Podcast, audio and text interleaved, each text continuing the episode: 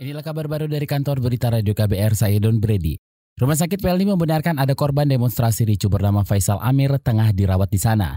Dikutip dari antara Direktur Rumah Sakit Pelni Dewi Fang Kuningdia, agan membeberkan kondisi medis Faisal maupun dua korban lain yang masih menjalani perawatan. Sebelumnya beredar pesan berantai melalui media sosial tentang Faisal Amir, mahasiswa Universitas Al-Azhar semester 7 yang menjadi korban demonstrasi. Faisal disebut mengalami pecah tengkorak kepala dan tulang bahu hancur diduga kena pukulan benda tumpul. Sementara itu Universitas Al-Azhar Indonesia UAI membentuk tim investigasi untuk menyelidiki dugaan kasus penganiayaan terhadap Faisal. Rektor UAI Asep Af Saifuddin mengatakan Faisal saat ini dalam kondisi stabil. Saudara DPR didesak segera mengesahkan rancangan Undang-Undang Penghapusan Kekerasan Seksual atau RUU PKS. Menurut Gerakan Umat Lintas Iman Gelis Jawa Barat, RUU tersebut penting disahkan lantaran Indonesia sudah darurat kekerasan seksual. Juru bicara Gelis, Ira Imelda, mengatakan jumlah kekerasan seksual terhadap anak dan perempuan di Jawa Barat mencapai lebih dari 170 kasus pada 2018. Ira mengutip pernyataan Presiden Joko Widodo yang menyebut kejahatan seksual terhadap anak dan perempuan termasuk kejahatan luar biasa.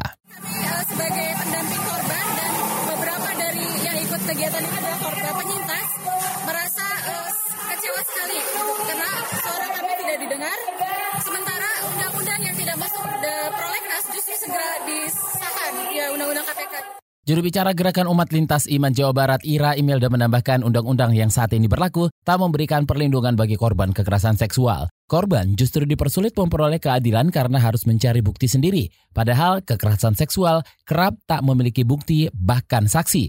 Itu sebab RUU PKS sangat penting disahkan karena memuat pasal pemidadaan terhadap pelaku. Presiden Joko Widodo melantik Dedi Ermansyah sebagai Wakil Gubernur Bengkulu untuk sisa masa jabatan 2016-2021. Dedi akan berpasangan dengan Gubernur Bengkulu Rohidin Mersya yang telah dilantik menggantikan Ridwan Mukti yang tersandung kasus korupsi. Dedi akan mengisi jabatan tersebut sebagai wagub yang telah kosong selama 8 bulan.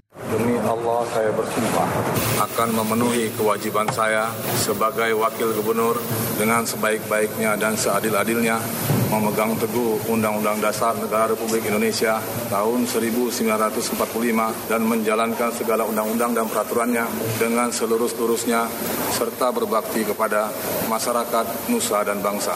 Proses pelantikan Dedi dimulai dengan penyerahan petikan surat keputusan Presiden di Istana Merdeka. Kemudian dilanjutkan pawai menuju Istana Negara untuk pembacaan sumpah jabatan. Dedi Ermansyah terpilih menjadi Wakil Gubernur Bengkulu melalui voting pada rapat paripurna DPRD Bengkulu Agustus lalu.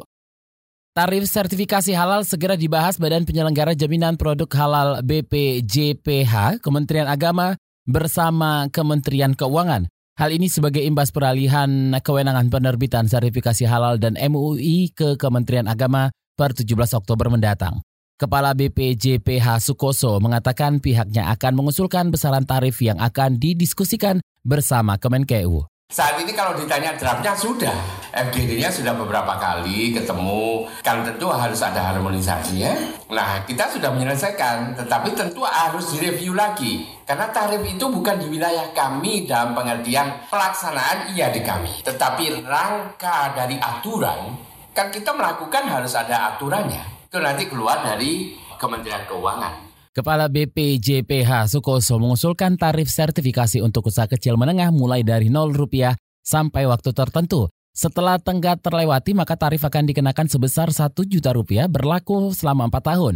Sementara MUI selama ini mengenakan tarif 2,5 juta rupiah selama 2 tahun. Demikian kabar baru dari kantor Berita Radio KBR, saya Don Brady.